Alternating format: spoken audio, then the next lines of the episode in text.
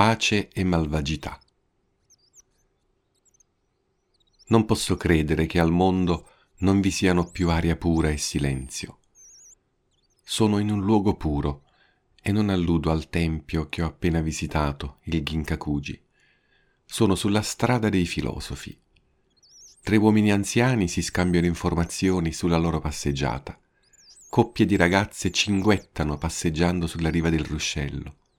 Alcune studentesse canticchiano motivetti misteriosi. Sembra assurdo che proprio questi giapponesi siano stati in grado di accettare e praticare la guerra. Ancora più assurdo che ne siano stati indiscussi protagonisti.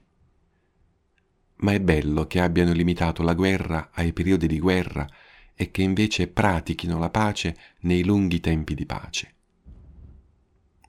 L'altro giorno mangiavo un panino seduto su una panchina. Mi raggiunge un vecchietto che senza perdere troppo tempo mi chiede È buono? Molto, rispondo. Lei può mangiare le cose del suo paese qui in Giappone? Sì, e sono sempre buone, hanno lo stesso sapore di casa. Da dove viene? Sono italiano. Italiano. E gli si illuminano davvero gli occhi, come se mi avesse parlato di mille cose in un istante. Poi ancora mi chiede le piace il Giappone?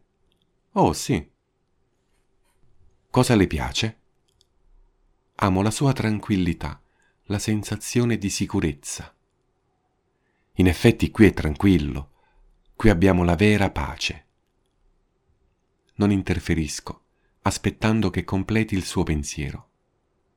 E infatti, vede, il Giappone da sempre alterna periodi di pace a periodi di tremenda malvagità.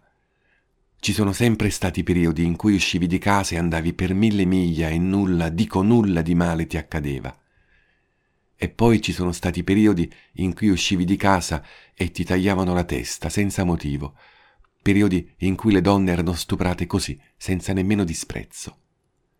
E poi ancora pace, e pace, ora è pace.